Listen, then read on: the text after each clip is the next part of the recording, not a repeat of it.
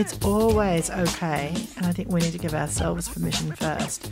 Always okay to change your mind, to not enjoy something, or to figure out this is not for me. Yeah. Right? And you are not letting anybody down. People need to be able to hear the word no, or hear the word no, thank you, or I've changed my mind, this is okay. Come on. And of course, I wouldn't be here without my regular sidekick accomplice, Tanya Koens. Um, we're chatting about consent. We had previously a very special guest uh, in Dr. Betty Martin come in on the show, who is a chiropractor, a body electric school trained, sacred, intimate, certified sexological bodyworkers foundation. Foundations of Facilitation trainer, um, erotic adventurer, intimacy coach, and the reason why we're kind of relaying that information is because uh, we're picking up sort of where we left off in our chat with Betty on consent, right? Yeah. Yes, Betty's got such an impressive resume there, and there was a lot to say. And people's people's feedback after this segment was, "You guys just literally just scratched on the top of the surface." So we thought we'd take some more questions and uh, have a little bit of a, a chat further. So here we are, and do please call in if you've got some questions on consent and how that may work for you or how it hasn't worked. The biggest thing that we kind of touched on last episode was what is meant by informed consent. Informed consent. It's interesting because I think that this is used in the medical model. So if you think about going in for surgery or something like that, people say, okay, so you're going to have anesthetic. Will your body react this way? Are you allergic to anything? You're going to be in hospital. It's this amount of time. It will cost you this much. And then you sign a form that says, yes, I understand all of this. I'm consenting and then I'm wavering um, things that I might like to complain about later because you have told me all of the risks Yeah, yeah. right? Um, so that's that's an example of con- informed consent. And then Betty also mentioned that while its usage is appropriate in some contexts, like you said, um, with medical procedures, in a sexual context, it tends to reinforce a very traditional and potentially damaging perspective or, I guess, like negotiation of consent. Yeah, I really like the way that you put that, mate, because really informed consent is it's agreeing to something when you've been given all the relevant information. Mm. So just just relay that to sex a little bit. How much of the relevant information do we have when we're chatting to people? And I think this is where Betty's model, the wheel of consent, really comes into Yeah. power, because a lot of time people are using consent as sort of a gatekeeper, a yes or no, stop or go. Um, whereas, you know, consent is going to talk about what will happen, but also what won't happen. Yes. It is relevant for now. Like what was great yesterday might not be okay today. Maybe yesterday I had a rollicking good time and I might have some bruises on my body or something different that makes me today want to be a little bit more gentle. Or I might be hungover, or there might be some emotional things going on, or I might be with a different human that does different things. Who knows? Mm. So I think thinking about it and talking about it and feeling into it every single time is important. Absolutely. And I mean, with that in mind, why do you think informed consent has still taken off when trying to improve the education and awareness around consent generally? Well, because I think people don't actually understand what consent really is. And one of the beautiful things about Betty's work is she realized that when people were on her massage table and she said, What would you like? The great majority of them went, I don't know, right? And and people find that really, really tricky. I can be in the same situation. Sometimes folks ask me, "What do you want?" and my brain just goes, "Brrr, "I could have whatever I want. What is that? I don't know." Uh, and people don't know how to feel into their body.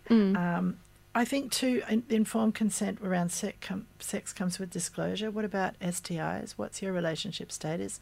Are you seeing other people?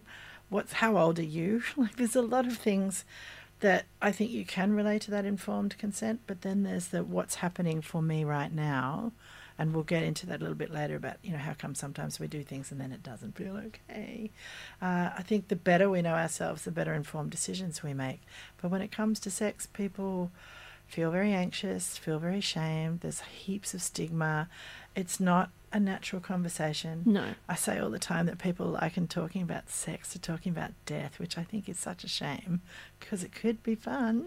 Yeah. Yeah, Yeah. that's a good point. So, hey, if you're listening, there's your little recap on everything we spoke about with uh, Dr. Betty Martin a few weeks ago. And we're diving a little bit deeper today, and especially on this idea of informed consent, which I guess, like, on the surface, maybe sounds like, oh, yeah, you should be, like, informed in what things are going to be happening in, you know, a bedroom circumstance. You are going to chat through, like, so you know exactly what's going on. But there are also levels to this idea of informed, informed consent that isn't maybe as, like, easy or. Not as nuanced, maybe. Yeah, yeah. So I think the example we gave last week was, um, "Hey, babe, do you want a massage?" Mm. And some and babe says yes. Right? Does that sound like consent? Kind of. It does, doesn't it? Kind of, yeah. But we haven't asked some basic questions, and this is where the wheel of consent comes in. There are three basic questions we're always asking: Who is doing versus who is being done to? Mm. Who is giving the gift and who is receiving the gift? So essentially, who is this for? Yeah. right? So who is the massage for? Is it for Babe who's got sore shoulders? Is it for the person who offered the massage because they want to touch Babe's butt? Uh, is it for the person who offered the massage because they'd like it to lead to sex? Three very excellent reasons for having a massage. Nothing's wrong there, but imagine if you felt like you were going to get a lovely remedial massage for your shoulders and suddenly someone starts touching your butt. Yes. Things go a little, a little different uh, than what you maybe first spoke about. Yeah. Um, I'm really curious though, Tanya. Do you think there's still a place for informed consent in this like general discussion, or should we be moving into a different direction, like Betty's wheel of consent? Um, I think we should be teaching the wheel of consent everywhere. I, I've been passionate about this since I stumbled onto it about five or six years ago because I think very few people actually know what they want. So, how can you give informed consent if you don't know what you want? Yeah. A lot of people are consenting to what they think their partner wants, what they think society tells them sex is about. So, if we can teach people to pause, to feel into their body, Mm. which is a foreign concept to many people, and to work out what it is they actually want, that would be massively useful because the better you know yourself, the better informed decisions you're going to make. Yeah. Right? So we need to also understand, like I said, what was okay yesterday might not be okay today, and that our bodies are changing constantly, day to day, hour to hour, minute to minute. Yeah. And then there's also in part of her wheel of consent this like shadow side. What does it mean? Give us a little quick once over. The shadow side. Okay, so um, basically, the shadow side is what happens when you're out of consent. So Betty has four quadrants to her wheel. She's got the giving and receiving, which we mostly understand. The person who's the giver is um, offering something, and the person who's uh, receiving is, is accepting that. Mhm. And then you also have take and allow, right? So um, I would like to do something to you, that's taking. And the allowing is sure, I would like to donate my body or parts of my body to you to do that, right? So when you're outside of consent, so sometimes it's like, I am going to give my partner a massage, but maybe your partner doesn't want that. Mm-hmm. So giving without getting consent from your partner might put you into things like um, being a do-gooder, um, like giving so you can get, like if I give you a massage, then I might get sex, that sort of thing. Um, maybe you're giving yourself a little bit of a, being a bit of a martyr. Mm. Oh, I have to give you massages because otherwise I won't get laid, that kind of thing. Um, sometimes people receive outside of consent. So, like, oh, my partner's being really nice. I don't have the heart to tell them that I don't really like massages, or I don't really like being touched there, or I actually don't feel like this right now. So they, they kind of tolerate things. you Yeah. know? Yeah. And then I think the taking, taking we know, like when people take, touch, or grope, or assault, or rape, or they're perpetrators, we know that that that one outside of consent. But we also don't understand that people allow a lot, particularly in relationships. So if you're allowing, you could be um, tolerating, ex- you know, accepting, enduring. You could be a doormat. You could be a pushover. You could feel like a victim. You could feel passive in your own sex life. So there's a lot to discuss. Yeah. And, and I think people don't realize often that they are outside of consent.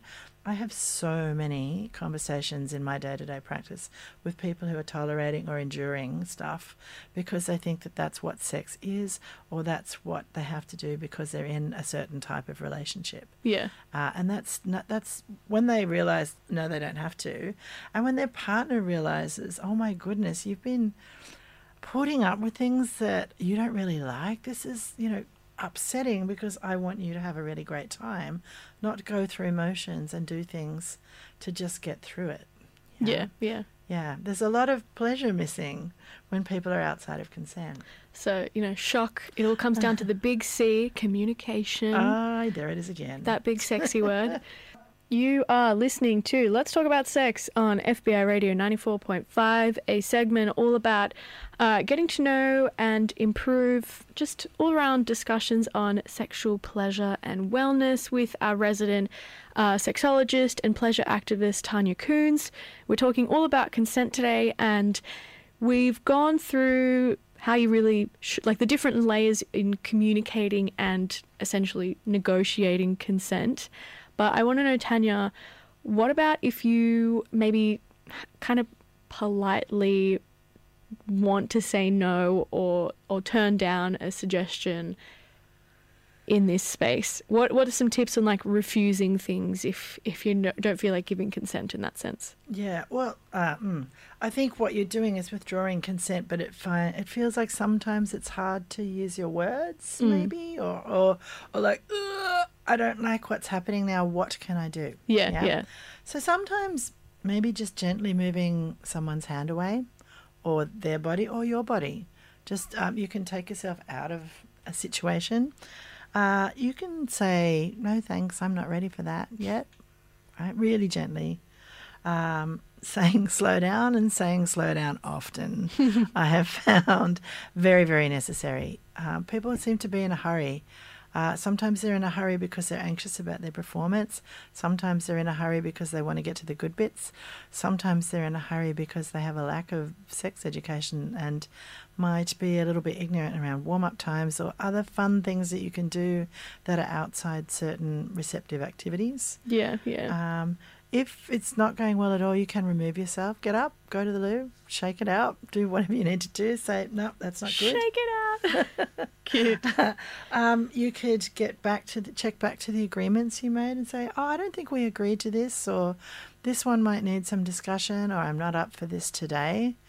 Uh, and I know that people find this stuff so hard to speak about, but what what will happen, and we'll come to this, is you know otherwise we wind up doing things, tolerating or enduring, and we have situations that I call don't pass the sunlight test. So when you wake up the next day, you're like, "Aha, I'm not really happy with what went down," Mm. uh, and that that can be really tricky because if we're struggling, because I know on, on the inside of people's heads, they're like, oh, I don't want to do this. I don't know what to say. It's always okay. And I think we need to give ourselves permission first. Always okay to change your mind, to not enjoy something, or to figure out this is not for me. Yeah. right? And you are not letting anybody down. People need to be able to hear the word no or hear the word no, thank you, or I've changed my mind, this is okay. You don't have to go through with things just because it was a good idea some Yeah. minutes or hours ago. Uh, I think a lot of people learn about their bodies by doing. I think a lot of people are holding trauma and past experiences in their body, and when they come up against it in sex, or when they something they thought was a good idea isn't, they find it really hard to to put their hand up and say, actually no. Mm. Uh, but it is always okay, and I, I think people are getting better. Yeah. But we need to say this over and over and over and over and over again. So I can't say it enough. It's all right to move away, say no, thank you, I'm not ready, or this isn't right for me right now. Yeah, I mean, that really makes me think of Betty's point in asking for consent before and during, um, because I think also it's pretty easy to feel maybe like lost or caught up in the moment and ca- kind of catching yourself afterwards, realizing like, oh, actually, yeah, I'm not really 100% sure on this. What if you are in that, that circumstance in particular where you um, get yourself caught up in, you know, just the adrenaline and the desire that's going on, but realizing maybe, oh, actually, I'm not quite 100% sure this is what I want to do or I want to go any further. Yeah, uh, it's really checking in with yourself around what's happening. And so people sort of say, oh, what is mindful sex? And we, I think we're going to have a quick chat on that in a sec. But uh, it's checking. It's the checking in. So I think sometimes people can be a bit dissociative, where they go into routine and habits, or they're dissociating for reasons because unpleasant things may have happened in the past. Yeah. I think the checking in with yourself because you, you don't want consent to be is this okay is that okay is this okay is that okay that does get dull quickly but checking in as you're going along so how are you going over there you know are we having fun is this working for you? How does that feel? Is it, you know that that's that sort of checking in like, Mm. uh, but also checking in with yourself. How am i feeling? How is this feeling? Am i enjoying this? What, what would i like? Did i agree to this? Um, am i experiencing pain or discomfort? Do i want this? I think these are questions people don't pause and ask but they might be having thoughts around it it's like it's suddenly like ew no oh i'm not sure Ugh. and it can be all awkward in our brains but and then people start worrying about well uh, i said that i wanted to do this and i might upset my partner or what if they get upset or what if they get angry Yeah. and i think we need to answer the what if um, the what if is that's too bad uh, and they they they need to be able to handle themselves as a grown-ass adult and most people can Yeah. Because we get told no all the time. No, you didn't get the job. No, you didn't get the bank loan. No, we've run out of that at the shop. Whatever it is. Yeah. Yeah, for sure. Yeah, no, I don't want to go on a date with you. We get it all the time. So why, when we're naked, are we not allowed to say no? And and why aren't we checking in with ourselves? So I think the more we check in, the easier it's going to be to be able to articulate what it is we want. Sometimes, you know, people find it really difficult to use words, but you can, hmm, if it's going well, or mm if things aren't going so well, or move things or do things. There's lots of ways. But asking yourself, am I enjoying this? Yeah. Yeah, ask that beautiful question who is this for? Am I giving my partner a gift? Is this for me? What is it that I want? Um, yeah, those sorts of things. And I also think the check in point here is that sometimes people go outside of consent and their autonomic nervous system will set them into freeze or fawn. Yeah. So they're going to either not do much or they're going to go into pleasing their partner. Uh, so it's very, very good for you to check in with your partner as well as yourself. So, some signs that your partner might be outside of consent and not able to talk to you is if they go nonverbal, if they get clammy skin, if they start shrinking away from your touch. Sometimes dilated pupils are a sign, but they can also be a sign of other fun times, so not reliable. Um, but stop and check in. And if your partner doesn't answer you, like, is this okay? How are we doing? Stop. Yeah. Yeah. Stop everything, have a cuddle. I just want to check in. And before we do anything else, let's just take a moment, right, and see what's happening there. Well said, as always, Tanya. We've been ranging on a whole different, I don't even know what to call them, different points or topics on uh, consent, whether you should go down the wheel of informed consent or the um, wheel of consent, ways to discuss and I guess like navigate situations should your consent change. Yep, withdrawing consent. Exactly. Um, but there's a really interesting next point I want to talk to you about, Tanya, as we wrap up today.